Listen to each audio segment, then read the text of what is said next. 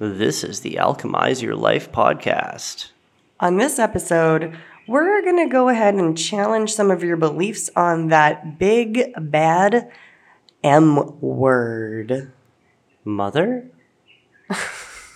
manipulation. Oh, that's kind of synonymous. Hi, I'm Cian Kenshin, And I'm Sophie Ma. and we're here to Alchemize your life. In this podcast, we show you how to apply the principles of spirituality, prosperity, and sexuality to create true and lasting transformations in your life and business. Join us at the Prism Institute of Quantum Alchemy as we explore the ancient, esoteric teachings of Buddhism, Tantra, Hermetics, and more. As we weave these primal energies together within ourselves, we repair the fractured consciousness of humanity itself. Join us in liberating the world and realizing that the gold is in you. I don't remember how we start these things. I think you just start them right like that. oh, okay. So Yeah. sorry, it's it's been at least two weeks since, or three weeks actually, since we recorded a podcast. It's been four weeks. I completely forgot how to do it, and now we're in like this. Like, where are we? On another universe. Is it- is this like our new house or something? Like, I don't it even. could be. I don't, I don't recognize any of this. I got it decorated while you were sleeping. And also, I'm not even. I'm, I'm like ta- looking around. I'm not talking into the mic, so it's probably like giving people like, "Whoa, what's going on here?" It's just that's a remnants of the earthquake that we experienced right before we I know, record. right? We we literally just had an earth. We get in here, we're about to get set up, and all of a sudden the walls start shaking. And like this, this is like a brick wall, so you don't want to be next to a brick wall and it starts to shake. And all the locals start screaming, "Get out! Get out! Get out!" And I'm like, "Oh my god! oh, that's. I guess that's we should leave." I, I thought it was a truck driving by. I'm like, No, no, that that only I happens was in like, Is this building really that flimsy? Hmm. well, guys, we have an extra special guest with us. I don't know if you notice him sitting right over there because you know maybe you can see, maybe you can't. Mhm. Um, this is a video, but I don't know how many of you are going to see the video or how much of the video you're going to see. But he's sitting over here. Uh, his name is Gavin Dantes. Mhm. He's bringing the Dante's energy to our podcast. yeah, we asked you guys, and you guys responded in spades, saying you wanted more guests on this show, Mhm. uh, especially like like reality hackers, mind hackers, polyamorous people. Like you guys just want everything. Let's be honest, you guys love all our shit. you love all our shit, Yeah, and but you want more of our shit and showing other people who are like kind of in the same thread. So Because doesn't it's not so just weird. us. We tell you that we're not special, and we mean it. There's other Yeah. humans like us. Yeah, especially in Bali. Yeah, You know, there's we, a lot. We found a lot fewer humans like us in Mexico and maybe a few more in Costa Rica. But here in Bali, it's like, oh, wow, we're swimming in an ocean of people like us. yeah, it's cool. it really is amazing. Yeah. At the end of the day, when you get to be in a an energy field of all sorts of different black sheep from around the world I call them rainbow sheep. that that have all you know kind of left that traditional reality or escaped the matrix. Escape the Mhm. Matrix. In Yeah. all well, sorts of different ways. You know, it was really wild. Like, I met Gavin, I think like six years ago, maybe even a little bit more. a Little bit longer A little bit now, longer. Yeah. Back in Winnipeg, our hometown. And uh, we were running just some some things together. We we did a couple of events at the Young Associates. I think it was the Young Entrepreneur Young Society. Entrepreneur Society. Yes, yes, Young Entrepreneur Society. And like him and I would just go out to the stratosphere with our like mind hacking. What what did we call it? It was we un- had unprotected exchange of neurotransmitters. Oh my goodness. That's the one. That's the one. That was our like metaphor for what was happening, right? When we would go into the transpersonal, our minds would open to each other and we'd just start bouncing off each other. And Yeah. neither of you knew what the transpersonal was at that time. no, No, fucking clue. no. Yeah. No, we just knew that somehow there was something happening here. And I actually have the same thing with Sophie right now. hmm Um, so I'm super excited to do this in a threesome. A, a triad? Maybe Triad. triad's better. This is your second This is second a nice triad. trivium. This Yeah. is the second triad. No, this is the third triad. Second triad on the podcast. Second triad on the podcast. Yes, Yes. the first the first one was not published. Oh, actually, the first one was on YouTube. Correct. Yeah. So, But you digress. I, I digress. Uh, so Gavin, yeah, so we met, uh, let's say seven years ago.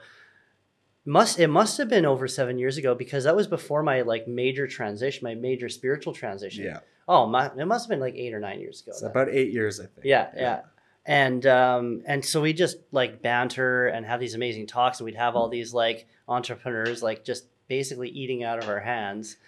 There was some really cool uh, aspects to it because there was a lot of younger guys. who Younger were guys, yeah. Just seeing the experience and the wisdom, and they're like, you know, this is a. they- They just felt there was some energy behind what we were doing. Yeah. Yeah. Yeah. And both of us were very steeped in ego at that time. Oh, yeah. Just like very orange level, rational, scientific, materialist mindset. Both of us, Yeah. very steeped in it. Um, but I remember like near the tail end, right before you left for Bali, I think that was about six years ago, is when you left for Bali. Left for Bali in about five years now. Like Is it four and a five half, Yeah. yeah. Okay. You know me in time. I was gonna say, don't. I don't know why you're bothering with dates. Why are you even for me, trying? you so, know you're bad at them. yeah. um, we had this amazing chat at uh, I think it was Sukhothai. This That's what- Thai yep. place, you know, and um, I don't know. You just just remind me like what what happened there. Yeah, well, I was going through some hard times at this point, uh, from relationship standpoint, from reputation standpoint, from different things that I had put myself into based off of the the person I was being. You know, and there was some good elements and there were some bad elements, but a lot of the my negative habits had caught up to me. Hmm. And then we were having this conversation, and it was definitely a, one of those turning points in my life. I had many turning points, but at different times.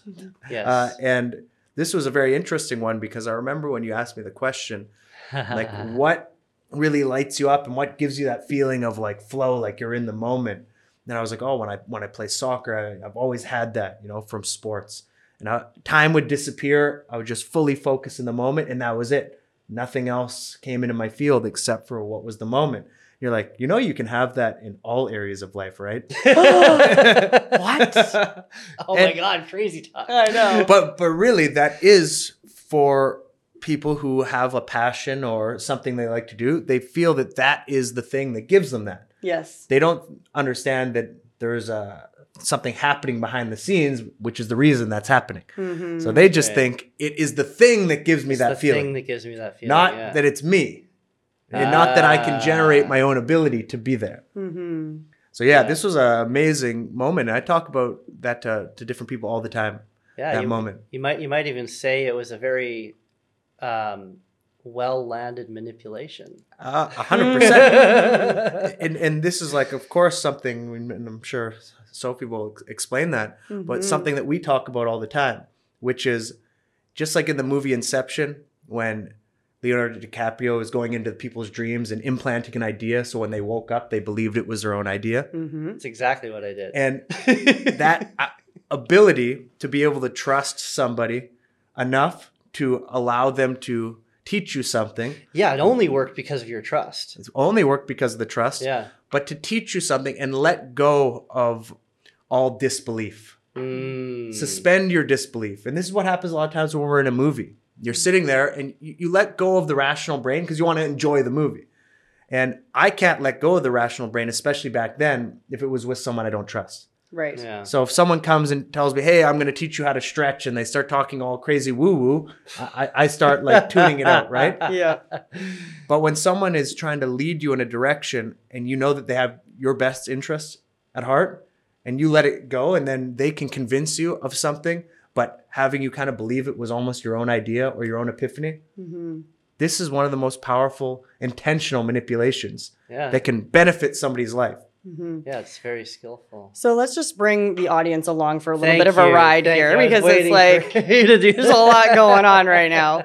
So, for those of you that are listening, Gavin and Cian planned me a wonderful birthday party this last weekend. And as we do, we were uh, on a boat ride to this amazing island, and we're all bantering about this idea of manipulation, this concept of what is bad and what is good and how manipulation's really been painted with a really bad brush especially right now in the spiritual community. We see tons and tons of spiritual leaders oh they were manipulating this person they were manipulating that. And we're not saying that those things those actions necessarily were good but we what we are saying is like manipulation has kind of been given a bad rap. It's been the scapegoat kind of like money has in the spiritual community as well. And this story is quite frankly not fucking serving you. So we're going to set this straight. I'm going to start off with the textbook definition of Oh, here we go. manipulation Okay, so Your let's Sophie just. and her Virgo brain. Like, What I got my structure on. Okay, Yeah, it's yeah. fine. I, I appreciate this because it allows me to just be like, yeah, yeah, it re- allows you to not remember dates. Yeah, yeah, exactly.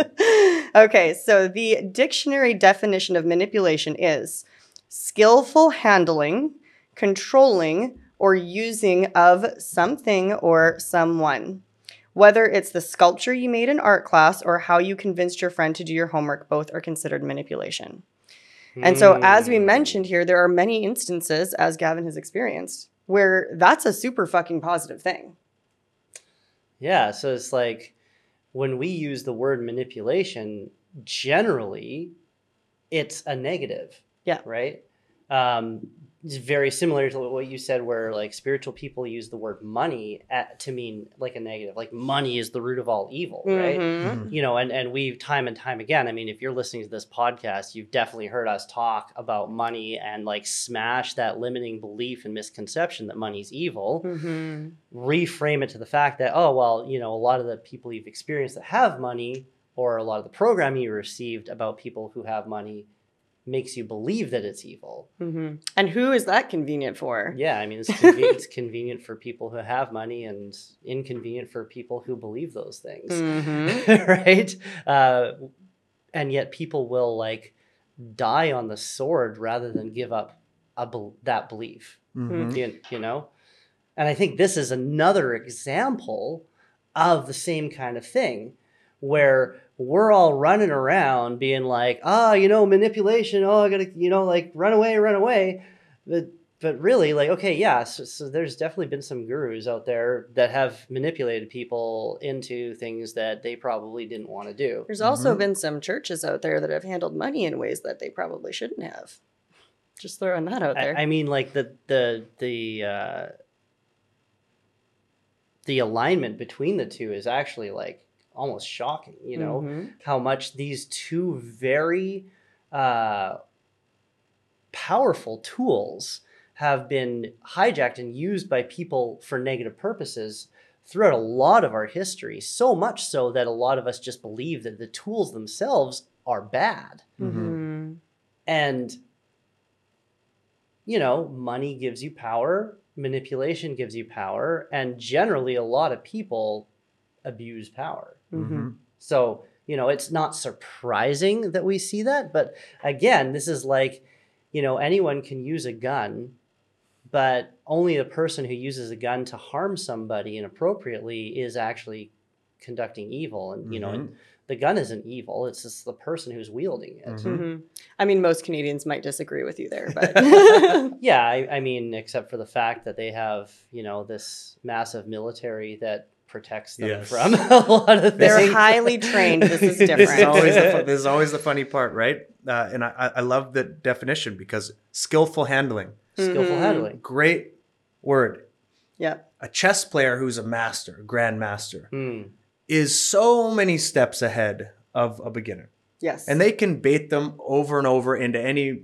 It's impossible for the beginner to win against a chess master. Yeah. Now, if that person trains and becomes, eventually, maybe they can compete. But Mhm. besides that, there's no chance. Psychologically, if somebody has studied the human mind and studied these laws of how the manipulation works, then it's almost impossible for someone who doesn't understand the mind as much as the other to keep up with that person. Absolutely. Now, if you're going to get help to evolve your brain, and I, I like to look at the brain like a computer, it's not a computer, but it's like a computer. And I like to look at myself as the hacker of my own brain, or Yes. the hacker of other A human mind minds. hacker. a mind hacker, say. you might say. And based off of that, I, I- started to really, in marketing and studying branding and copywriting and all these things, I started to see the patterns over and over, plus understanding the evolutionary Mm. psychology and why human beings are triggered the way they are. And it started to give me a lot of power of influence Oh yeah. in selling products and services. And through doing that and through um, understanding these different biases like social proof and urgency and scarcity, and then watching people pile in to e commerce stores and just buy, buy, buy, buy, buy, it started to make me understand the, the true power behind the manipulation of marketing. Now, Mhm. if you look at a guy like Edward Bernays, who was Sigmund Freud's cousin, and he was one of the most powerful people in the world. And he was the shadow of why people believed what they believed. So you think that everything is being created randomly. Most people think that. Yeah. When no, this is engineering Of course. at a high level, engineering of consent, which he would he would talk about. They actually had a really he did a really powerful thing in 1929 for the Easter Sunday parade where he understood something about women which is they were in this emancipation movement. They wanted freedom, they wanted liberty, they wanted to have equality. Mm. But he used that against them Oh wow. because he realized for the cigarette companies he was working that they were losing the majority of the market because it wasn't looked at as very womanly or feminine to be a smoker. Okay. But because he knew the state women were at and how they wanted this level of freedom, Right. he got them to walk uh, on the Easter Sunday parade with cigarettes in their mouth and he called them torches for freedom. oh my Oh, goodness. wow. So wow. he was able to get an entire audience to watch these women say, "Hey, we also have freedom," and now connect that, That- cigarette with freedom. And then they just took a uh, got a huge portion of market share Of course. that wasn't there. Now, if you understand that level of really dark manipulation, Yes. you can understand that that's just neutral. Mhm. But that same understanding can be used for positive things. for actually liberating people. Absolutely. Actual freedom. Actual. And I'm just telling that story because we we see these dark cases, and the problem is most manipulation is used by dark occultists Mm-hmm. or those who want power and control in a more negative way. They want to have more power than everybody else. They don't really want to free them. They they look at them as the sheep that they can get money from, Yeah. or they can get influence from, or they can get to do the bidding for them. But they don't look at using this stuff to free them and help them get to their level because that to them means competition. Right. So you would it- never want that. and what they don't actually realize is they're entrapping themselves in the drama. To- they're, they're they're taking all the people following them and themselves further into samsara and further into suffering by doing this. Mm-hmm. It's wild, man. it, it's very wild. But I, I just when I start to look at these different cases of the Bernays and the dark occultists, and then I start to look at the other side, which is the light occultists. The difference is a lot of the light occultists they feel that the manipulation is bad. Yeah. Right. and like they the- feel like the molding of the sculpture or the molding of the mind in a way that that person doesn't understand is unethical. Yes. Now, what I did when you were manipulating my mind was I let go because I trusted you. bingo. And I mm-hmm. trusted that you had my best interest at heart. And you did. Mm-hmm. Or I wouldn't be here now. I wouldn't be living in Bali for the last No. four and a half years, right? Definitely not. And and created a completely different life Full, full different paradigm. whole different paradigm. So if someone is not able to see that the manipulation itself is neutral, mm-hmm. and you actually want more people with good intentions to have and wield that power, Bingo. then you can't shift your paradigm. Same with money, same with all of these different concepts. Mm-hmm. Because they're attached and anchored to things that people deem negative, they stay away from it. And this is how the dark occultists dissuade you from going and looking and finding that information Keep you trapped. keep in you trapped their paradigm. in their paradigm. Because right. if you find out that actually it can be used for good, then you will go get it. Now you'll be manipulation proof. Mm-hmm. totally. Not Yeah. only that, but you're not wasting your energy fighting it anymore, right? Totally. Because so many people we see in the spiritual community, just like money and manipulation, they're spending so much of their energy fighting the, the manipulators, fighting the people that are making the money. And then instead of them actually taking that energy and doing good with it or helping others or using it to do internal work, they're fighting this fight that's been programmed so that they will lose. Like that's that's not a game that is designed for them to win, and that's not the game that humanity needs them to be playing. There's no doubt. I, I really believe it's super unethical if you have something that can really help another human being mm-hmm. to not learn how to be a high level, highly skilled wielder of influence and persuasion, A Yes. master. a master. That's the definition of a because master. because if you don't, then you can't convince anybody to take better actions in their life, to mm-hmm. elevate themselves, to ascend. Mm-hmm. You will actually dissuade them from what you're trying to do, which will then push them further away from the thing that you want. So by being unethical, the way I describe it, in sales and marketing, if you have a great product or service, that means you're helping less people and you're actually pushing more people away because of your paradigm that it's bad Yeah. Your that- fear is taking away from other human beings. taking away from other human beings.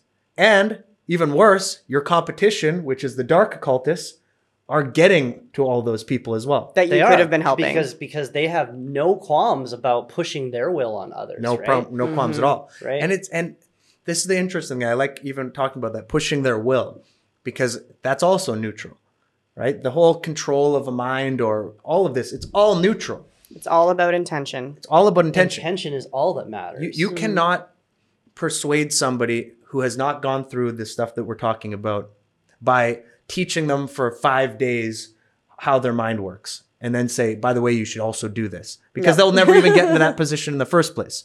So there's going to be a step by step process to freeing a mind, like in the Matrix, when Neo, who represents the neocortex, mm-hmm. Trinity, the heart, Morpheus, the truth, and then we have the Oracle, who is the intuition and prophecy. Each step of the way, Neo is being manipulated. But if he was just told everything right up front, it would have never worked. No. It's a stair step process. You have to mm-hmm. meet somebody where they're at. That's And you have to lead them and you have to get them to keep having these awakening moments. But if you just try to throw everything at them in the first place, it doesn't work. Here's the end state. This what is- the fuck? You- That's like alien. Yeah, like no no chance, right? Yeah, yeah. And, but this is when somebody doesn't want to use highly skilled persuasion to do this, they will do that up front and the person will run. Yeah. And then they will feel, oh, I did everything right. Why didn't they do it? They shouldn't have got it. They, what? No, you don't understand how I've their process had works. that happen. Mm-hmm. Absolutely. I've had it happen to me and I've done it. Yeah. Yeah. We've all learned the hard way. I, I, I remember one of the first things that I found when I was doing like affiliate marketing and I thought everybody needed to buy this product. And I, I just started sending it to everybody on email, thinking that they're all going to get it like I got it. And I started getting back like the word spam. And I didn't even know what the word spam meant at the Oh my time. God. And Oh, I was just sitting there like, spam, what, what is, you know? But that was when I had absolutely zero skill Mhm. because I didn't know that I had to understand another person before I tell them what they should want. Or they ha- or they have to at least know you and maybe like you a little bit. all of these different Yeah. things, right? Like in, in copywriting, one of the best lines was you need to enter into the conversation happening in someone's head. Yes. Yeah, yeah, yeah. You don't if you don't know what's going on already in their mind and what they're already thinking about, how can you pace their experience to then lead them to a better experience? Mm-hmm. It's not possible. You're jumping in and you're trying to impose your reality that they don't care about.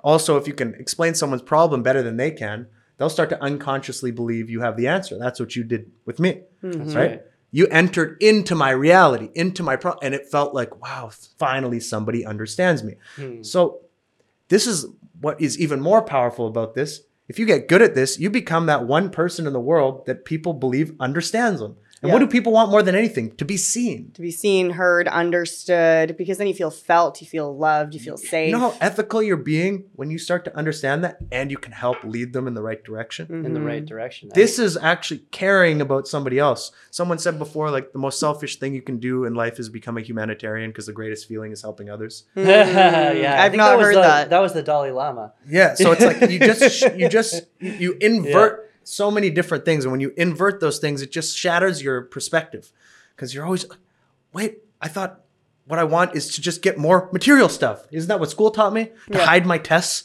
I always have to like beat everybody around me. Mhm. As an entrepreneur, I do everything opposite to what I was taught in school. That is a I'm good constantly policy. chase. I'm constantly cheating off all my friends' tests. Yeah. and they're Yeah. cheating off mine. And we're Using other borrowing a lot of assets. Using other people's assets. Yeah, right? it's one of our core teachings. Everything is opposite. Mhm. But Yeah. this whole modern, especially Western world system, is all about separation and selfishness. It's Mhm. designed to keep you small and keep you. well, that's how you market and to those people right? because It's like- when you're in that, you always need more you because need you're always more unfulfilled to feel better. because you're never connected. you're so never connected. Yeah. By pulling people out of the normal human experience, which was tribal nature and Mm-hmm. being together as one and the, some of the tribe going to hunt and the others taking care of the tribe and working together as a tribe. No, you have giant cities that have the highest levels of suicide per capita, highest levels of, of depression and anxiety and all these things because you're around all these people, but nobody even looks at each other. Yeah. No, Nobody's they're connected. looking- they're down on the phone, like. I need more likes, more like- likes, more likes. Yeah. Yeah. And we've all been stuck in that trap at some point. I know I was. Mhm. Yeah. and and by more the more and more you escape from that trap and i'm not against materials a lot of people will think oh you're against no i'm not against any of that. But if that's the only focus to make me happy It's your because yeah. then you know? It's your relationship with materialism, right? totally. And and that's like like we've we've been kind of like dancing around this one topic here of of like well okay so there's all these negative manipulators but like where are all the positive ones right? Where are they indeed? where are they indeed? And you know like one example of that is like is buddhism right?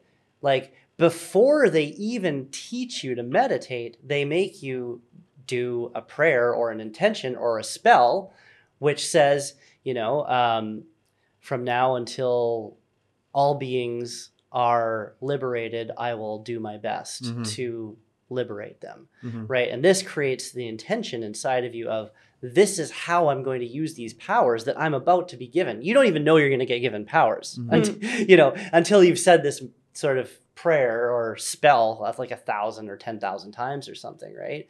And then you do the meditation you level up and you get the powers and now all of a sudden you're like oh we're in transpersonal. We can like manipulate people's thoughts feelings and emotions holy shit i have to help liberate people or else i'm going to be stuck Yeah. Mhm. you know like Well, and the premise of skillful handling, like that phrase, Mhm. exists in Buddhist culture. yes So we see that in even in our Sangha books from Hollow Bone Zen, right? The concept of right view, skillful handling is right in there as an idea of how to skillfully handle your environment, the people around you, things that are happening to you, and students if you're teaching. Yeah, and and if if you if you've broken through enough of reality to understand how it works, it's imperative that you do this, yes mm-hmm. right? Like the people who are using this kind of technology have come across it without any like personal evolution. Yeah. Mm-hmm. They've just learned the rules. They've learned the natural principles, the universal principles. And that's why a lot of this stuff was kept secret for for thousands of years and now it's just impossible to keep secret. So it's like Yeah. fucking it's out there, right? It's out there. like and so yes it's being used for evil but there's also people using it for good. Mhm. and there are actually a lot of us but you know what? There's not enough of us stepping up and talking about it and like telling people and reframing for people you know money's not bad manipulation's not bad. These are just tools that need to be used to liberate instead of enslave. Totally. And i can understand somebody talking about money being bad if they truly understand the financial system Mhm. and they can understand the inner the, the inner workings of that system but money itself ah that's is right. not a me if an we're just- energy. if we're talking about a medium of exchange Absolutely. now we're talking about energy exchange that's Energy. it Yeah. If we're talking about the deeper layers behind the financial system and the manipulation of that Oh, we can yeah. go That's a totally That's a different. totally yeah. different topic. topic from today Yeah. Yeah. but the concept that you're saying is the truth Mhm. it's neutral and if you allow those who you believe are doing more evil in the world to have all of the money then in and of itself you are allowing We're part of the more of that to happen You're actually like enabling the problem. Absolutely. Mhm. But if you are allowing yourself to accumulate more wealth through creating massive value, through your ability to influence and persuade people to exchange their money for th- something that you have that is highly valuable, and then you're doing good with that money more and more and more, just imagine how different the world would be if more people who had great ideas and great and were doing great things in the world were doing that. And actually cared about people. Yeah. Right. Like I, I want people who are That's like the me, word right there, who care. generally, genuinely care about others Yeah. to have power, Absolutely. to have money, to have influence, to have, have the ability to manipulate others. Because fuck, shouldn't you want somebody who has your best interests at heart? Yeah. Shouldn't you shouldn't you be praying to the gods, please God, send me Yeah. somebody who really cares about me, send them here and have them manipulate me so I can get outside of my own fucking shit. Yeah. I remember listening to Eben Pagan about that, and he was he was just like, he's like, nobody's gonna come to your door and knock on your door and just teach you all the secrets of the universe. You know, this isn't going to just randomly happen to most people. Mm-hmm. And the reason, for the most part, is because first off, there's not enough of them out there. But it's also you you have to seek. You have Yeah. to want it. If if you don't want it, no one is going to give this to you. It's impossible for them to give it to you. yes. Actually, like if if, if some It master wouldn't land. Yeah, if some master knocks on your door and is like, "Oh, hey, Pandawan, come, come, Yeah, come, yeah. yes, come." Yeah. Okay, but first you stand on your head. Yeah. And you're like, "Fuck you, man," and you don't realize that he's actually trying to show you something. You know, like. But if you go to him and you're like, you go up the mountain and you've like Yeah. traveled for like 20 days and and then he like he he makes you like wait outside his door for another 15 before he even talks to you Yeah. and then you walk in and and you sit down and and he's like oh okay and he smacks you on the head with his sandal fucking instant enlightenment Yeah. right there you know Well, there's willful submission there, right? Yeah. Like you're putting the effort in. If something just shows up in our lap, we actually, unfortunately, don't take it seriously. We don't value it. And if we're not ready to receive information, you literally will not hear it. Mhm. It literally Oh, does not get Yeah. into your brain. So you have to be only two steps behind the person that's giving you that information. Yeah, it- the person who's providing the information, like we talked about before, has to be pacing your experience. Yeah. If they can't do that, then they're gonna you're, they're gonna jump you steps ahead, and nothing will connect. hmm Like you can read the same book as somebody else, and one person can say, "Oh, I knew all that," and the other can say, oh, "That just blew my mind." Yeah. Because if the didn't person- even hear any of it right yeah. The well, third will ha- say, I didn't get it at all. What Yeah. happens is, is like one of the biggest problems with humanity and and the human mind is that usually it sees only validation.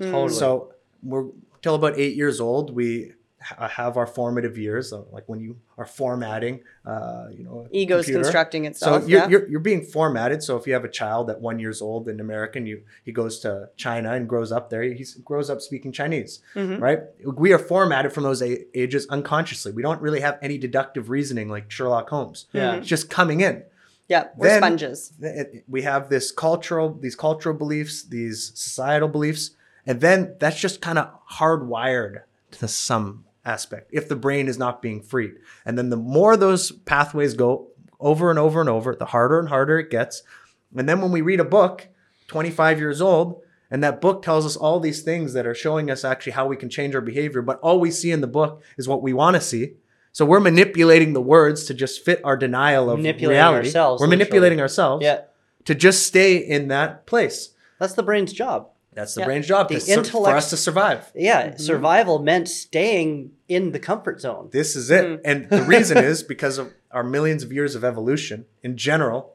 uh, especially once we were in tribes of 100 150 people, nothing changed No. from generation to generation. We're in the same local and linear environment. We're just there doing the same thing. So when you grow up, you just grow up to do exactly what everybody else does. So we didn't need to adapt beyond that. Yeah. And now we're living in a completely different world where now we're evolutionarily mismatched for the time that we're evolving. And Darwin said it, it's the most adaptable to change that survives. Now, I like to look at it, it's the most who, who can uh, thrive at the highest level and who's the most adaptable to this environment will, will thrive.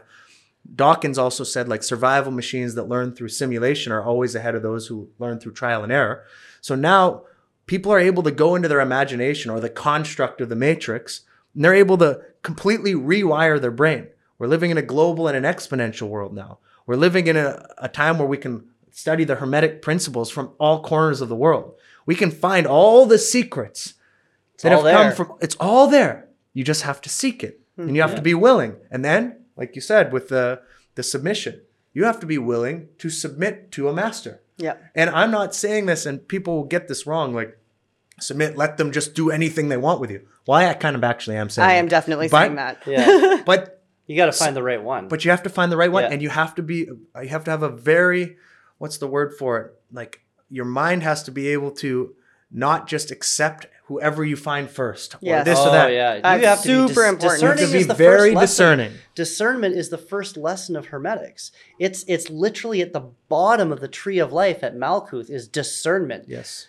Before you go beyond the material realm you must learn how to discern and you know choosing teachers is one of those like just falling into the first teacher that comes across your path who can maybe like dazzle your eyes with some sort of magic like the face first Facebook ad that you see, or You know- first you person know, who like- cold messages you in the DMs at eleven eleven, something like that. I had I had Yeah. a really illuminating experience at a Joe Dispenza event Mhm. uh, with with with one of these people who just took you know the first guru who popped up at the event and like just went into further entrapment. You know, like like Joe has a really good method of like blowing the ego open, like getting people into the state of acceptance and like oh my god.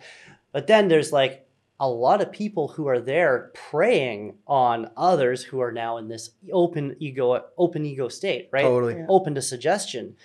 And I found this guy who was basically he collected like 20, 30, 40 people um, into his little collective and had convinced them that he was their next path of evolution and they shouldn't believe anything else anyone else said and that he was their source of light and bliss and in most cases, convince them to break up with partners. yeah. and spouses. Oh yeah, isolation, like Yeah. standard standard cult sort of tactics, right? Um, and this this just showed me that like okay, so yeah, this is this is just a technology. Like as far as I was concerned up to that point, this was a great like gift that this was something that was really great for humanity and like everyone should have it. And but this experience really showed me like okay, there are reasons secrets exist. Totally. You know, and and like Joe's speaking a lot of secrets out out, there in, in the public to like three, four, five thousand people at a time. Mhm. And there's I definitely saw the underbelly of that. Um, I still think he's doing great, great work. Incredible work, and I, yeah. I love, I love what he's doing. Um, I benefited greatly from his teachings, but there's always like a dark side, right? But we also can't be afraid of doing things just because there's a dark side. Mhm. You know, inevitably, any light, look at these lights here, cast a shadow, Mhm. right? And we just have to try and limit the sort of how far the shadow goes. It's Jordan Peterson that says, um, you know, a, a good, nice man is not like a ethical man. It's No, like the ethical one is the definitely not. monster who has it under control. Mm-hmm. I really believe if you are not willing to go see the dark side yeah. and you think that you're just going to be this ethical person, you're not ethical. That's just shadow boxing. This is naive. It's naivete. You haven't tapped into your inner darkness yet. Or Yeah. or the world's darkness. And maybe it is scary. I get it. hmm There's some dark things that happen in this universe because it's duality. hmm Now, if you're just going to pretend and bury your head in the sand and pretend it doesn't happen, you're going to be like most of the people over the last three years that just complied with every last rule and just like, no, the government would never hurt me. Ah, ah, ah, It's like, everything. have you watched any Oh movie ever? Like, seriously, where do you think these ideas come from? the level of naivete was so astonishing to experience, even though I'd read the history books, to see it firsthand and to Yeah. see the level of manipulation taking place and to see the de- level of denial taking place and the a- avoidance of reality showed me how few people had gone into the darkness. Mhm. I know. It's, and it's because of that, they're easy to manipulate. And because that, they don't have any influence and persuasion over others outside of just persuading people to comply with what everybody else is already complying with. And so what we're talking about here, like the difference is that you don't look for additional facts. Like when we're taking information from um, someone that's maybe potentially manipulating us, benefit beneficial or negative, like look for outside information. This is where the difference between a cult or what we're seeing and we're talking about with the Totally. government is is hey, I am your only source. This you is all- discernment. you Yeah. must come to me. That's when the red flag should go on. I, sure, 100%. I trust this person, but why can I only get information from them? And why do they have the goods but nobody else does? Because hey, these secrets are international. These secrets are everywhere. They shouldn't only come from one person. So that's to me, that's the red flag when we're talking about like trusting someone in healthy manipulation versus maybe a little bit darker is are you able and quote unquote allowed Or to do your own research or encouraged to do your own research Like we- and given books and recommendations and other places for additional because anyone that has your best interests at heart should be saying hey here's five other sources to tell you the same thing that i'm telling you and this is why you can trust it because maybe that will land differently than what That's i'm called saying that's called true care for somebody's evolution. mm-hmm. If you're telling everyone that your methods or all of these uh, phrases you've coined are yours and patented and TM'd and you know. And Oh, that's, yeah. that's, oh my gosh. That's all it is. Is just my reality. This is Yeah. this is narcissism. yes. I can't tell I you- love seeing the trademark logo on like life coaches Yeah. programs and, Uh, and phrases, well, they've learned it catchphrases through and stuff. marketers. I can't tell Yeah. you how much Buddhist technology I've seen trademarked and copyrighted and patented. Really? I'm like, guys, Yes. this is like this shit's been It's very anti-Buddhist. of- But no, but no, it's not Buddhist doing it. Well, I know. right? Like It's someone just it's just taking been- it and naming it the whatever method, right? Yeah. And and I also understand that. I understand that it can give power behind something. So I'm not just also against all of that, but what I am is that they make people believe that they're in an echo chamber. Mm-hmm. You know, that this is the only thing that exists and everything else is bad. Mm-hmm. And that's a, a nasty form of manipulation. And this happened to me in network marketing when I first joined a network Oh, marketing wow. company 10 years ago. Oh man. I didn't know anything about network marketing. I never heard of it. So when I joined it, I thought it was the only thing that did this business model. And they make you believe that because they know if you find others that you will start looking and then you'll find something better. Right. So they they have to purposefully keep you blinded from outside things while telling you they're breaking you free from the matrix. Well, a lot and of churches so do this. this this is what happens Yeah. this is I really believe the difference between this conversation we're happening and a lot of what's happening out in the world. Mm-hmm. It, it's the fact that I've studied things from so many different angles and I'm open minded to so many different people's perspectives, but I also know that there are objective truths in the world. Mm-hmm. There are cause and effects. There are as above, so below. Mhm. There are correspondences, you know? course. And when you start to give someone that discernment in and of itself for them, they no longer at some point need you. Perfect. You are not Mhm. supposed to make done. people fucking dependent. No, that's never meant to be the goal. Because it, it, it enslaves both of you Both. ho- honestly right like if you're creating like this mass group of people who just look to you for every single Oh, fucking decision and, and like they get the googly eyes going and they're just like basically brainwashed Yes. like you're now fucking responsible for those people Yeah, that's not that's not leadership. That's parenting.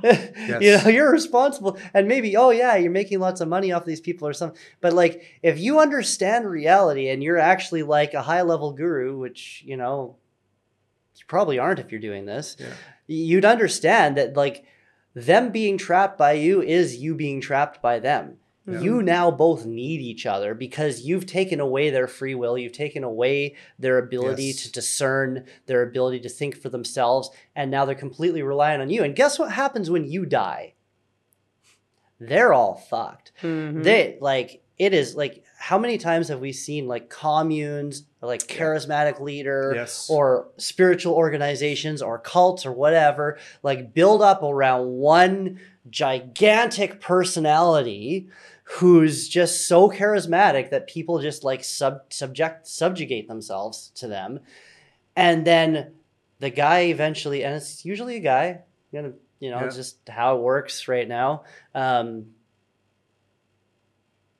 dies and everything just falls apart Yeah. because nobody has learned how to run things themselves, how to like be discerning, how to like Yeah.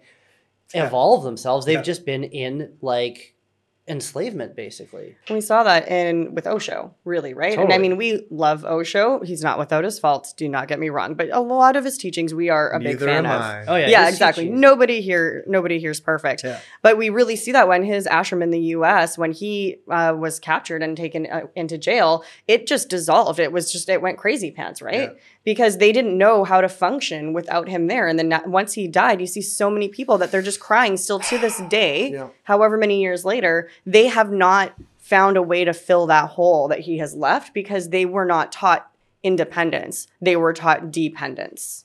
Now that's not true for all of his followers. Well, of course, it's, Yeah. it's but an 80-20 for sure. But yeah, Yeah. yeah, There's there's definitely like heroes who have carried his torch forward. I mean, we're going to an Osho retreat in, Yeah. in October, right? Mhm. Um, and so like there is a well functioning organization now, but they definitely had a lot of, of fights and a lot of trauma and, and, and things after he died. Um, it seems like they survived. Mhm. I'm not saying they didn't survive. I'm saying that they weren't serving the people that were closest to him. Yeah. Because, like, sure, we have these big organizations now that have been commercialized, that are corporations, and they're doing just fine.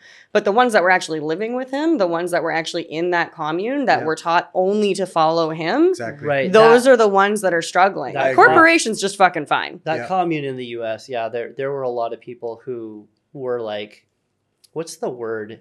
Uh, like you know, like when you go to prison, you've you've been institutionalized. Yeah. Mhm. right you you you you let go of your autonomy you completely subject yourself to the group mind and now that's a great stage to, to, to That's a go very through. necessary you have thing to, to go do. through that Mhm. but you need to be elevated above that Mhm. and that actually the next step is to become discerning Mhm. right the next step is that rational mind No doubt. right? It's like you you you go into the group and you become part of the group think and you're like, oh, the group is great.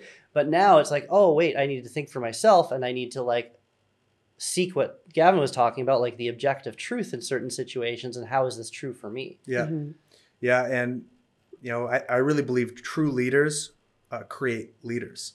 Of course. So a leader who just wants followers is not a real leader. That's more likely a, a narcissist who really just wants that energy to keep hitting them for whatever reason it is. There could be all sorts of reasons, whether it's their childhood not getting enough love or whether it's a need for power, many different layers. But these different metaphors of like teach a man how to fish and feed him for a lifetime, or teach a village how to to fish, you can feed the whole you know community. You can feed. It, it just goes on and on. You want to keep going to a deeper level of meta. That's that's always my belief is thinking about thinking about thinking or Hmm. learning to learn how to learn. And if you're just being taught what to learn, no matter what if it's from the education system or from the cult or from wherever, you're just being taught another level of enslavement. Mm-hmm. But if you're being taught how to learn how to learn how to learn for yourself and generate your own ability to be, to be sovereign, Hmm. now you're going to a whole other realm. And now doesn't that get interesting when we consider, hey, our school system doesn't teach that. this is very well designed from a manipulative perspective. Mhm. Well, yeah, I think I think most of my money shadows and manipulation shadows and all that stuff, I think that all comes from the school system Mhm. and you know somewhat my parents as well. Sorry, Dad. Mhm. Those money stories have got to shift. um, yeah, I, I think I think the the school system's another whole podcast episode that we could get into. Mhm. I mean, there's so many layers of programming and uh, manipulation, and just just even like they they even have they actually have you know finance classes or budgeting classes now, but they just teach you how to pay bills. They don't teach you how to manage money or build Yeah. wealth. Of course. You know, because this is like they want you to like learn how to pay taxes and pay bills Yeah. because that makes you a good, complacent. Yeah. And Well, it's better for them if you have that level of financial ed- education. It's better for them. Yeah, Yeah, well, like you're like your you said, you know? yeah, like Yeah. like you said, learning what to do. Yes. Right, you're just learning what to do. You're not learning how to do it or, Or why, why. to do it or any of the Well, meta stuff. This is it. Mm-hmm.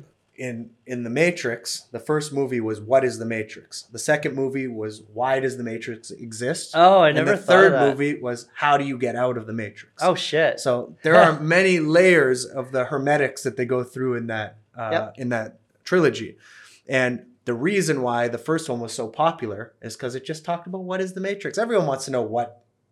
People love to know what, Yep. but they don't want to know why because that requires personal responsibility. well, yeah. Oh my gosh, part of it could be my fault. That's completely And- and unacceptable. that's the blaming how- the victim. Exactly. oh my god. and then the how requires deep internal change of your thoughts, emotions, and your oh, actions. Oh, that's you might have to be willing to That's get uncomfortable. horrifying. Horrifying. No, that and that's why those two movies weren't as popular as the That's first the one. right? main reason. Because actually, as much as the first one was just better, they are so deep in their understanding that it just goes over the head. So you're basically like, you know. Yeah. yeah. But if you do understand the hermetics behind it, it's like fucking amazing. Even the the fourth movie, Mhm. it's like so deep The- the layers behind it. yeah, I, th- I think the fourth movie really lost a lot of people because it was really, really like that extra layer beyond. Yes. I mean, Um, we loved it. but- Yeah, I I don't think I would have loved it ten years ago. No, No. I wouldn't have I, either. I would I would have been like, what the fuck is this? Like, why why is she married? I think with that's where they went. know? I think that's where they went wrong with this movie. As much as it was a great uh, It's esoteric. it was too esoteric. Yeah, and it's it very wasn't niche. for the, the the masses. Yeah. And the first movie was for the masses, even though only still like three to five percent would have actually got it. Exoteric, But at least the metaphors could give you a shift, you know, Mm-hmm. and you could see some level of continuity, and that can really help. It woke up millions and millions and millions of people. Well, any any good teaching system has the exoteric, and then like an onion cake, Yes. you know, layer cake. It, like it, keep, it brings you closer to the esoteric, Yeah. right? Where and, and, you know movies are mass produced, and so they get out there, but like that that last movie was only meant for very few people. yeah, Mm-hmm. yeah, Uh, and just so happens that uh, they probably didn't even want to make it. yeah, yeah. When you guys are bringing up a really good point here around manipulation too, is that movies, everything you watch, oh my god! is manipulation. Yeah. Every single thing, whether that's The Bachelorette, whether that's, I don't know, Survivor, Donald Trump's latest speech, or The Matrix. Yeah. All of that is designed, all those stories, they're all designed as manipulation. And if you're Yes. like subjecting yourself to that and really getting into those stories, what do you think that's doing to your brain? yeah. It's a hypnotic induction. Abs- and A- that's like Avatar super was dangerous. A very powerful hypnotic in- induction. Mhm. If you really look at the story behind what they were trying to get across, and it was actually a positive Avatar? Avatar. It was Avatar. a positive manipulation. yeah. Um, now, I'm not saying every aspect of it is perfect, but overall, it was designed to be a positive uh, induction for humanity to connect, Mhm. for humanity to realize we're all the same, for Connect to humanity each other, connect to Earth. to, to love Earth again and, and be one, right? Yeah. And it did a great job at that. Mhm. Now, I'm not saying that just changes everything, but it's one other, one other layer of someone doing that. But the majority of movies are not designed to be very positive for people. No. And I'm not saying in a good or bad way, but even you look at Rocky, you look at all these these are beautiful stories that are able to like pull out that that Heartstrings, hero's yeah. journey, you Yeah, know? yeah. And get you to like leave that movie saying, Man, I, I want to better my life. in. Inspirational. Absolutely. But this is the the crux of what we're talking about, which is manipulation is neutral. But if you don't know how to create that type of emotion within someone through a movie or through a speech or through a podcast, TV shows, then what? right? Then what do you do with What, this? what are you doing? Yeah. What do you do? Mhm. Oh, I have all these ideas of how I want the world to be better. Cool. Yeah. Good luck with those. That's a Yeah. waste of You're gonna- time to you're gonna- even talk about unless you know what to do. Unless you with know it. what to do with it, Mhm. right? Like, how to bring people on board, how to bring get people excited, how to even convince them that what you have to teach is worth their time. And it's going to end up with somebody complaining, hmm making excuses, saying it's everybody else's fault, Oh, saying they love just that don't one. get it. Like when when someone says that, oh, they just didn't get it. Well, maybe that means that you don't know how to enter in the conversation going on in their You don't know how to explain lead it. Them. yeah. Why not take the personal responsibility? Hmm Which is a whole other topic for or another podcast too. But personal responsibility, you guys know, is one of our favorite things. It's like Yeah. foundational to you actually transforming. You can't change if you're looking external. It's another piece of positive versus negative, or I guess neutral manipulation. But on the light or the dark side, is if you're on the dark side, you're not encouraged to have any personal responsibility Mhm. at all. If you're on the light side, it's basically 100%. Yes. A hundred percent. You're responsible for your actions, your thoughts, your emotions, your everything. Yes. Here's just the breadcrumbs along the way versus, oh, actually, now we as the collective and as the guru are taking responsibility for everything that is you, and you have to subject completely to us. Yes. I I can only show you the door. You have to walk through it. One Yeah, as opposed to us dragging you through it. yeah, and and kicking you through it and saying Yeah. do this, do that. Now, when I had one of my Muay Thai uh, teachers and mindset coaches, Nico, who you will meet, he'll, he'll come back to Bali. He was a European world champion.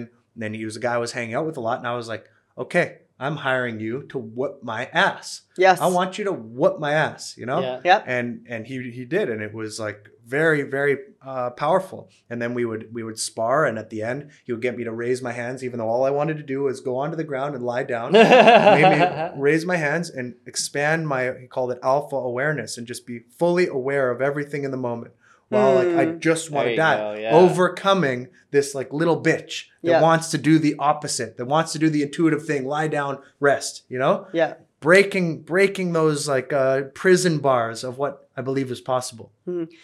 And I allowed him to do this to me. Perfect. paid him to I do it. I paid him to do Yeah, this he to begged me. him to do it. Now, It sounds there's, like. there's a difference between him making me feel dependent, which he never did, Mhm. and him trying to free my mind. Morpheus was trying to free the mind. Mhm. He wasn't saying, I am your guru.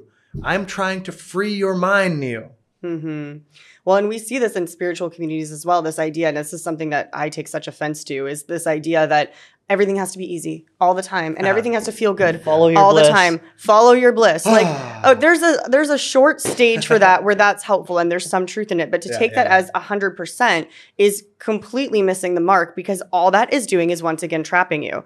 And so it's really important to be willing go. to find a teacher who is willing to call you on your fucking shit and make you do things that you don't want to do and ask Yeah. you to stand on your head and just like slice through all of that ego bullshit because that's actually the only way you're going to grow. You're not going to grow by repeating super positive affirmations all the single time. At some point, you're going to hit a ceiling and you need a guru who you trust to cut your shit down so you can actually break through to the next level. Yeah. Thank you. You're welcome. Yeah. And here here's the the uncomfortable truth that nobody wants to hear. Oh. Almost all the books that you're buying right now and courses are manipulating you with speed, ease, and pleasure because they know that's what you're going to buy and they know that's not actually how it works. Yep. But they know that it will sell millions of dollars of products. Yeah. Just sit there and imagine and you're going to get the car in your garage. You just sit here on this These beautiful are- couch and it'll just flop Magic, right there. right? it sells amazing for the guru, but it mm-hmm. doesn't help the person. Yeah. All the greatest things that have happened in my life happened through suffering.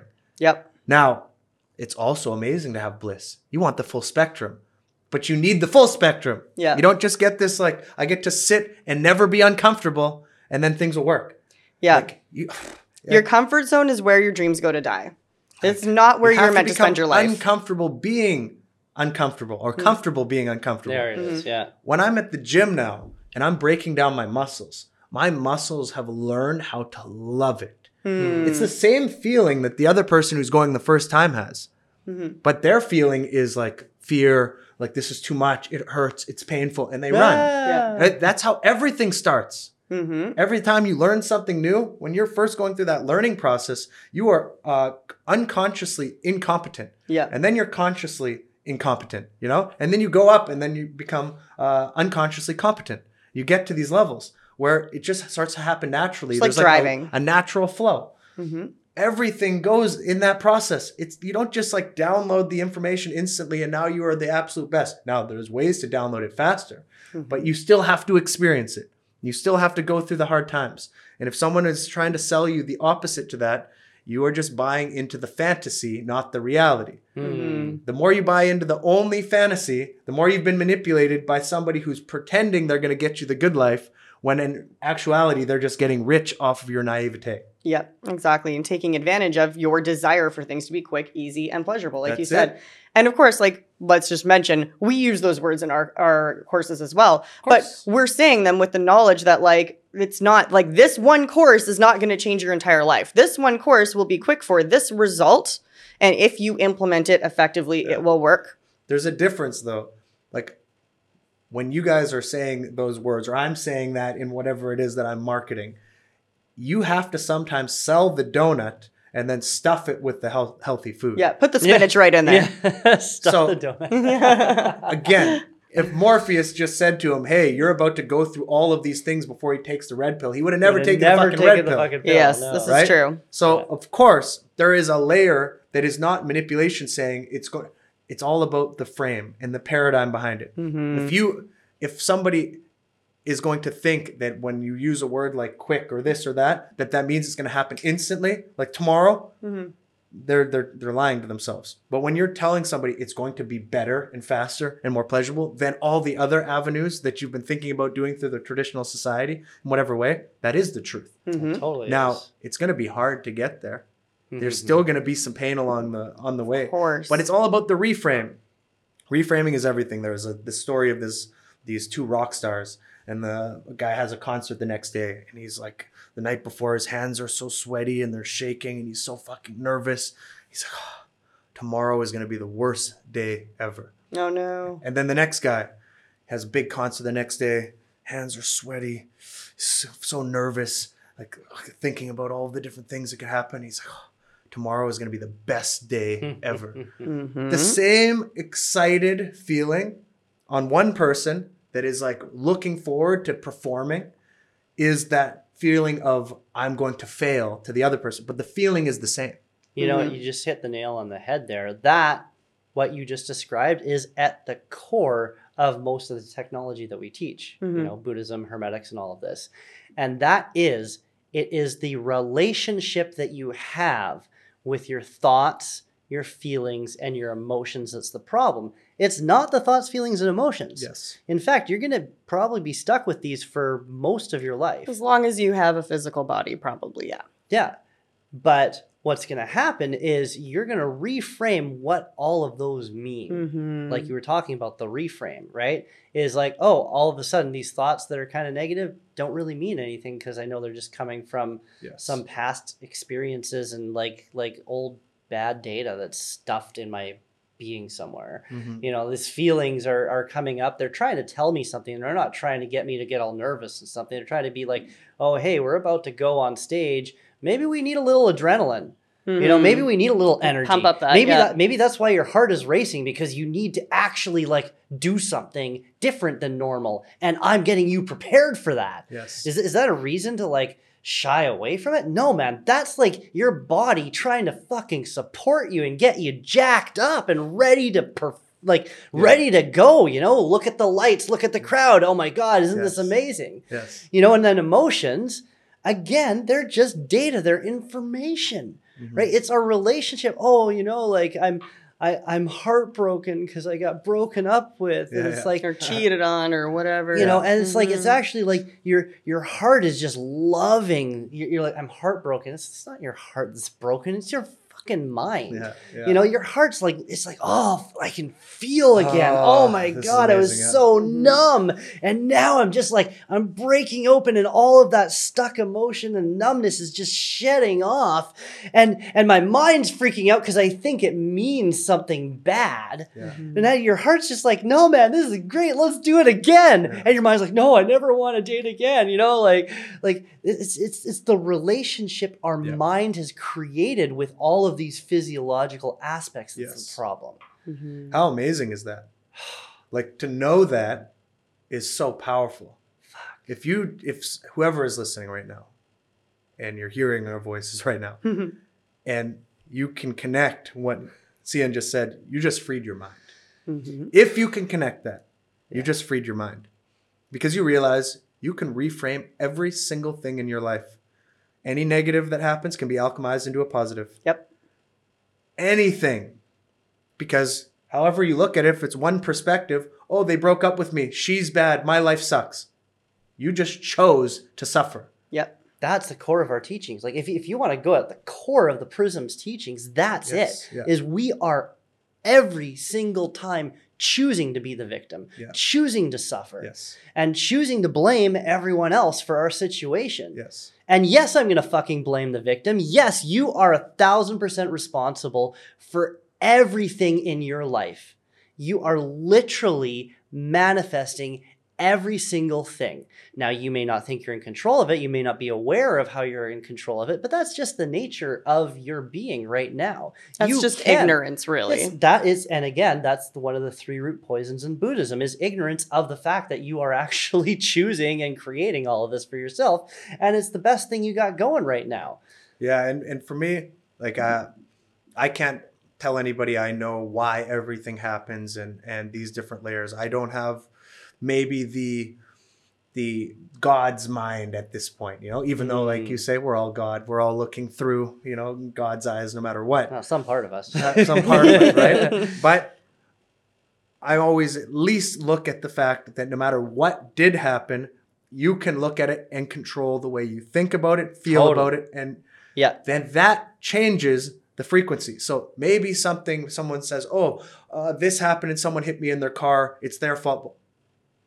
Okay, I'll, I'll give you that much. After that, you get to choose what to do with it. yeah. What are you making Do you want it to? mean? Do you want to have a flat tire and then slash the other three to make the other one?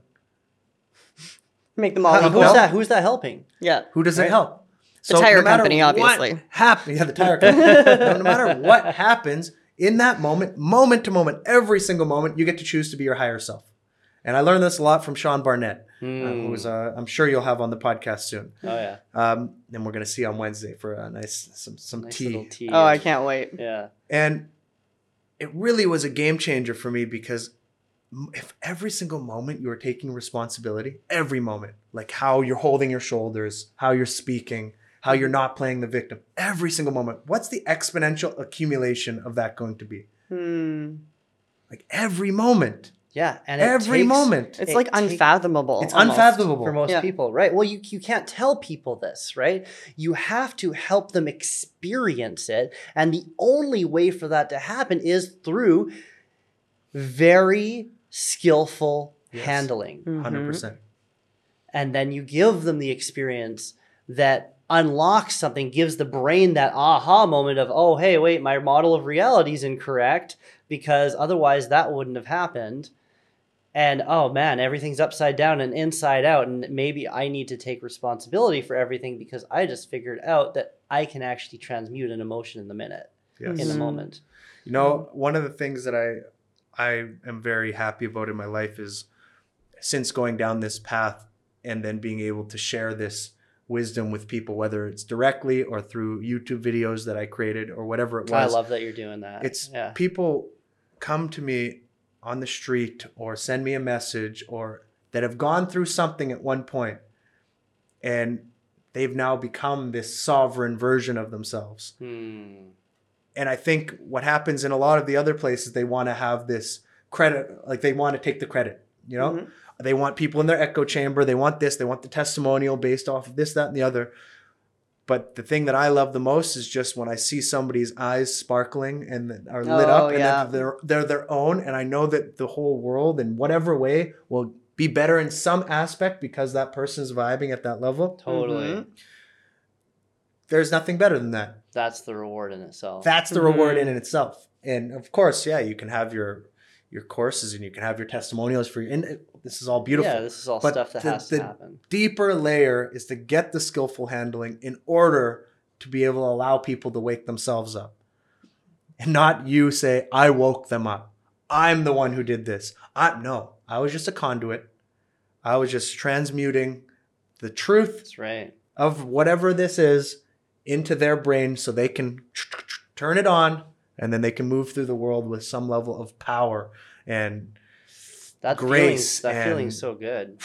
Mhm. I mean, that goes back to what he was saying about the Dalai Lama, like the Dalai Lama said, right? You know, the most selfish thing you can do is be a humanitarian, yes right?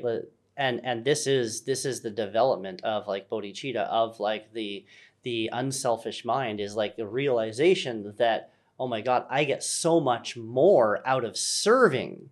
I get so much more out of helping others wake up Yeah. that like why would I do anything else? Mhm. Yeah.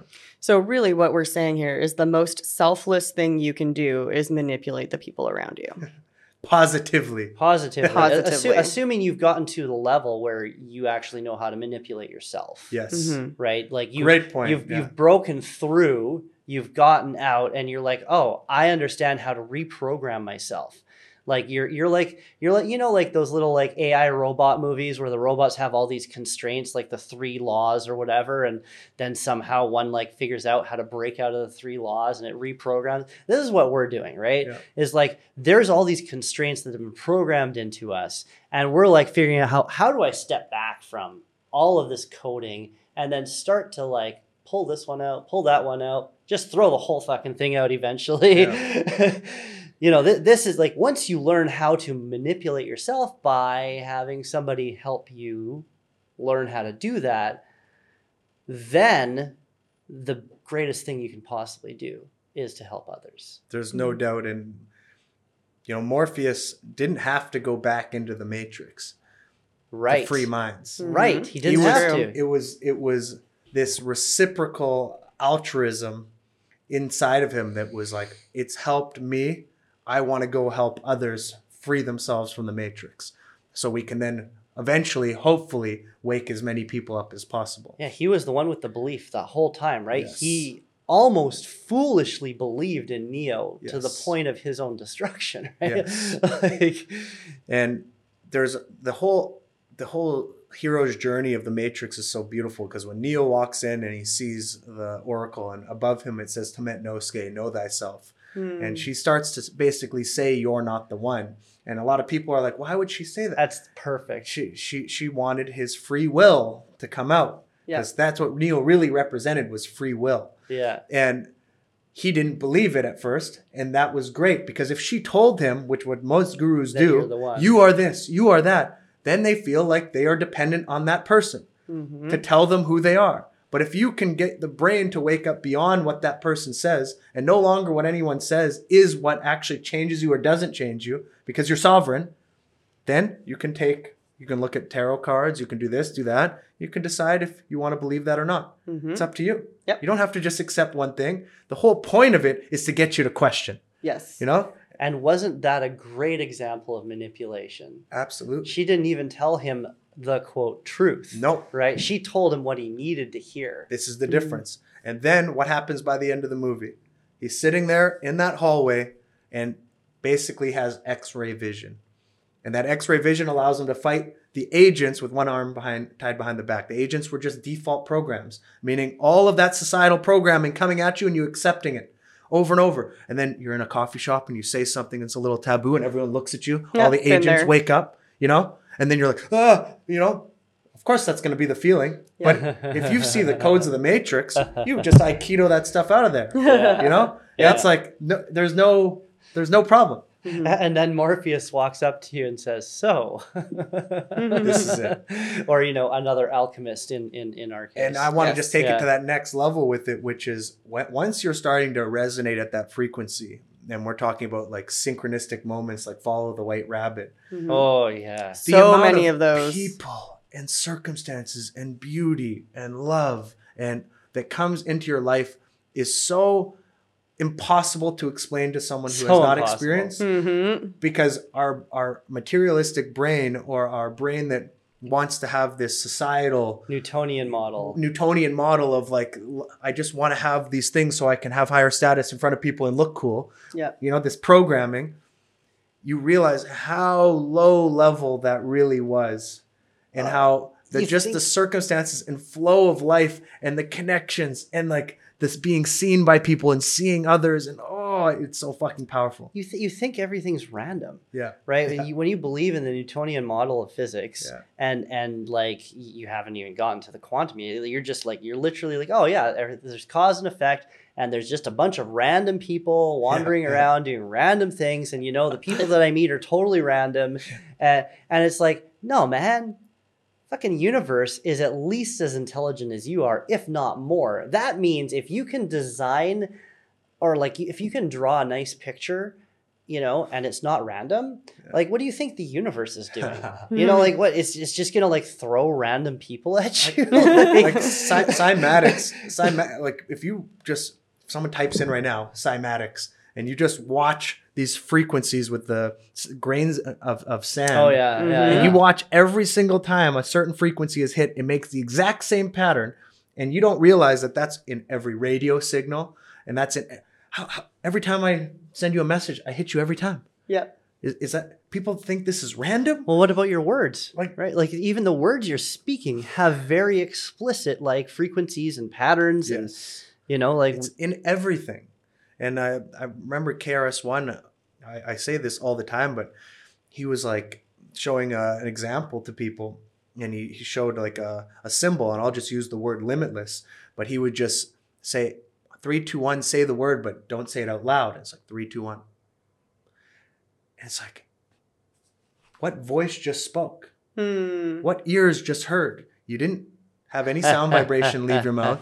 No sound vibration hit your ears, but you spoke and you heard yourself speak. And he's like, close your eyes and see your future. What eyes see your future? These two eyes don't see the future or the past. Mhm.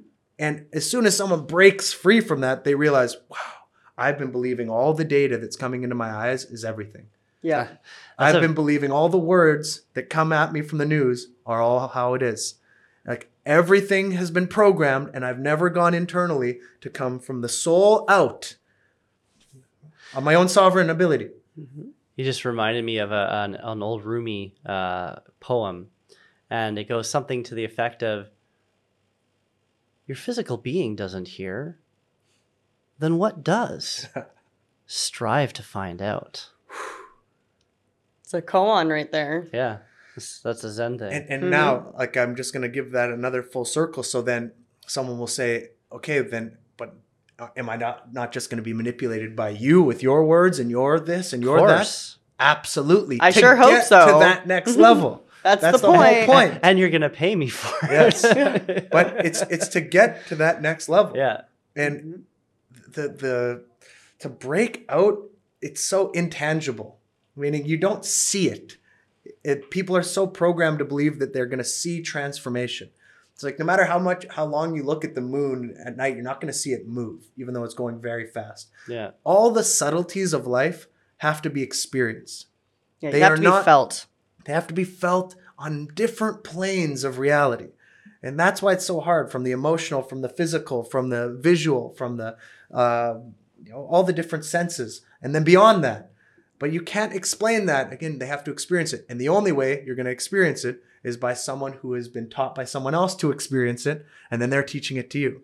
Yeah. It's not just going to magically mind happen. to mind transmission. Yes. Yeah, I, I had a, a Buddhist Lama um, out in BC actually kind of give me one of these experiences. It was really, really masterful. This guy, like super high level tantric Buddhist. And he was like, so, you know, seeing like, I can't, I've tried to tell people exact, I can, I can see in people, I can see exactly what any person needs to become fully enlightened and like I could totally like he he could just see right through me, right? And and he's like, but you know, you just can't tell people this stuff. I've tried. Yeah. You know, I'll I'll tell somebody this thing, and they'll just sit there and blink and like move on to the next topic, like nothing, like it just like whew, like Yeah. they didn't even hear it. And you know, the funny thing is about that, he told me that exact same story three times that night. Hmm. And on the third time, I look at him and I'm like, What did you say just before you told me that story again? Can you just like go back and, like I, I just like give me a chance to like actually catch this. Yes. He's like, man, I've given you three chances already. Ah. no, it, like it's actually like that wild. And, and but you know, like th- this was like at the beginning of a ten day solo tantra retreat. By the end of the retreat, I I heard the words. Yeah. Like they were in there, Yeah. but I just couldn't, Yeah. literally could not tap into them Yeah. until I had done the work. But he like he pre-framed it and populated the experience, the transmission in my mind, and then it was up to me to fucking unlock it. Yes. And that's skillful manipulation. That This is, is the that's power like master level of manipulation. Mhm. metaphor, story, anything that is Totally. not what It it is. gets in there. Remember what I was talking about the other day about the the three different things that I use when I'm first dating someone. Mm-hmm. Right? Beautiful. All metaphor. Mhm. Because if I just ask them, "Who are you? What do you like in a man? What is it?" It's all logic. Yep. And they won't. No one. We. It's so hard to know ourselves on a logic basis. Mm.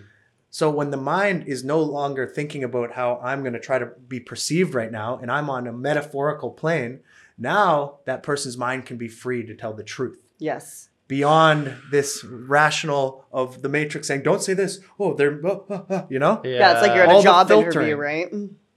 exactly.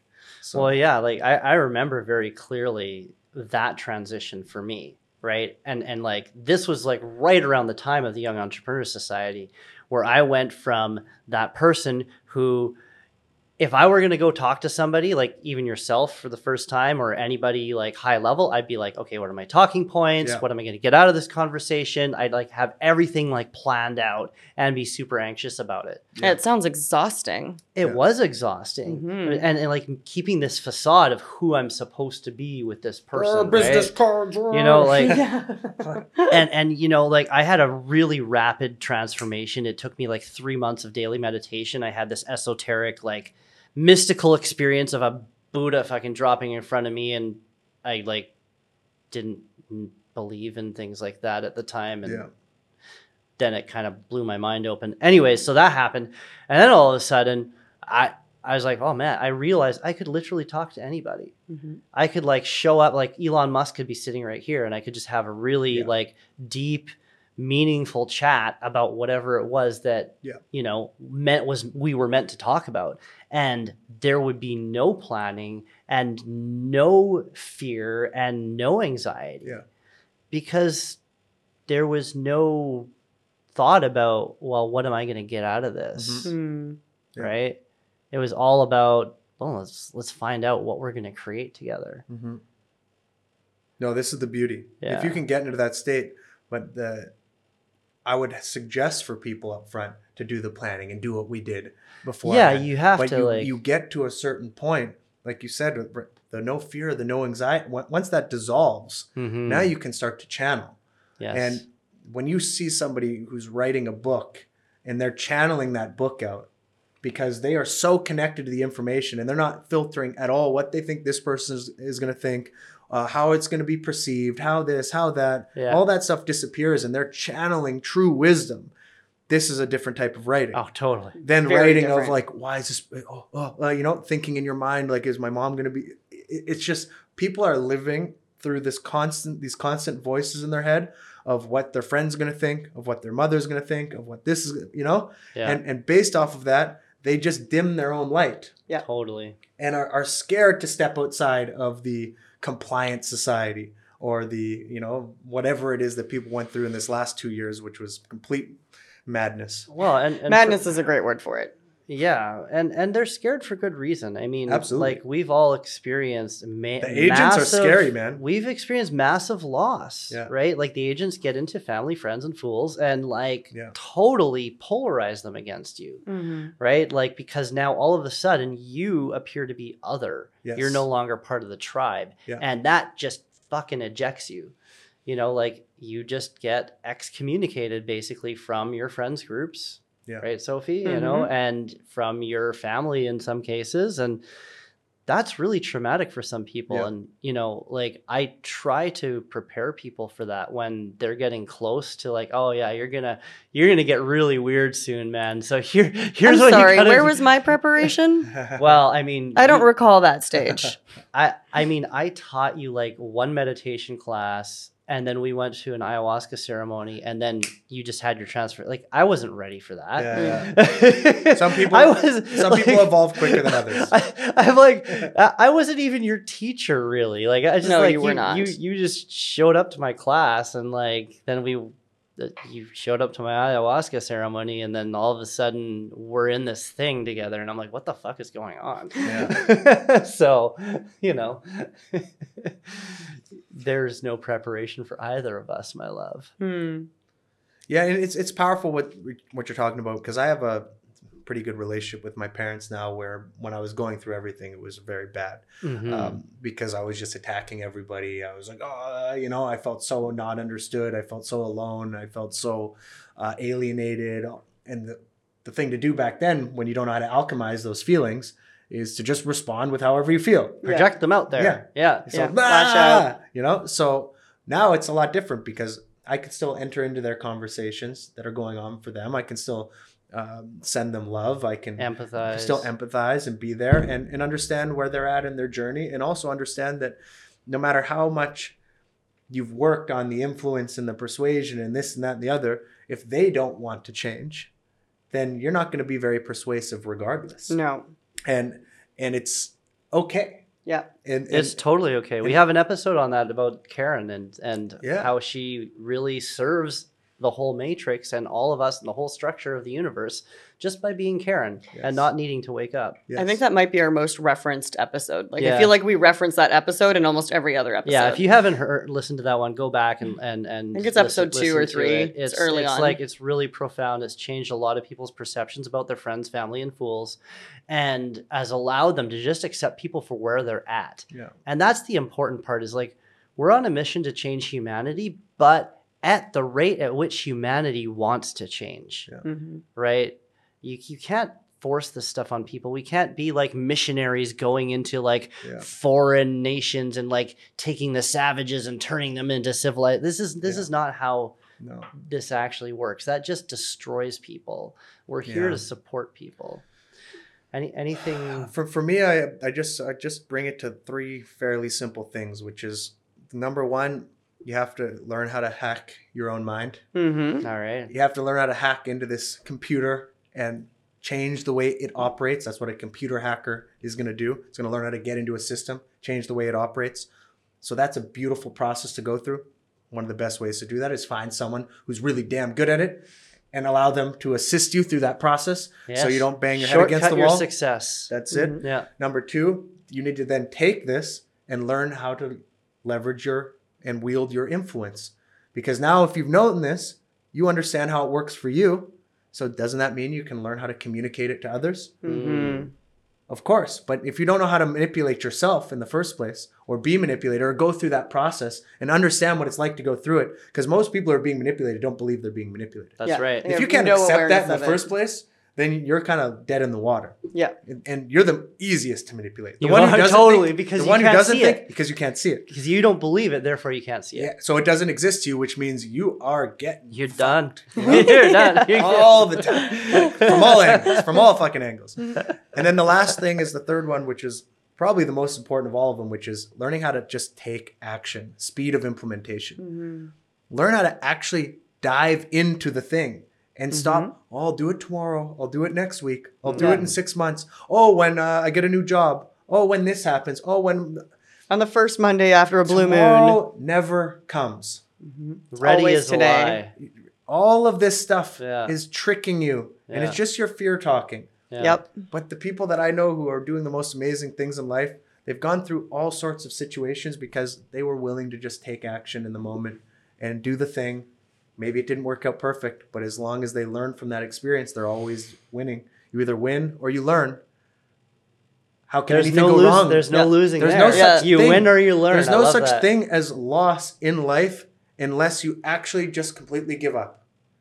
If you do that, maybe you can still learn something from it. But if you take action on something and you learn a lesson from it, you won. Yep. That's perfect. It's amazing. Yeah. And you learned a lesson that now you can teach to somebody else and you can help them. And you can implement it and you'll be better next time. yeah. So I, I love hacking that. the mind, learning how to take that, put it out into the world, and actually speed of implementation. Get in the game. Get off the sidelines. Mhm. Too many uh, you know, people watching from the stands Yeah. of life. Is Oh, that you? So cool what that person's doing. So cool what they're doing. Oh, they're traveling the world. That's so cool. Oh, they're, There you go. Ah. There you go. That's Dante's, you're a passive bystander. Dante's three steps to freedom and sovereignty. Yeah. Yeah, there we go. We'll see a course on that soon, I'm sure. Yeah. Exactly. yeah, I think that's a great way to uh, to wrap things up. Is just right there. You know. Mhm. Um, Beautiful. Do, do you have anything else? No. No. Thank you. Yeah, for having thank me on. you. That man, that I just I've missed these conversations so much. Man, we Like, took the, you know, didn't put the condoms on and Yeah, had the we just went straight exchange of through. neurotransmitters, giving Yeah. birth to new ideas. Yeah, I'm Mm. I'm I'm high as shit right now. Yeah.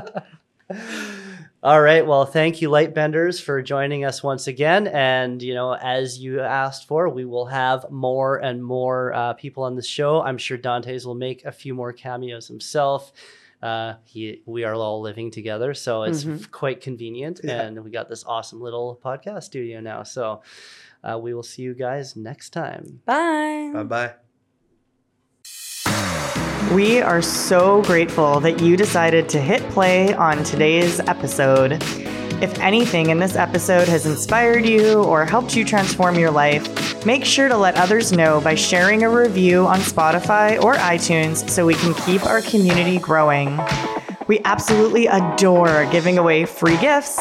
Send us a screenshot of your review to team at theprism.org to receive a special meditation from us as a gift of gratitude.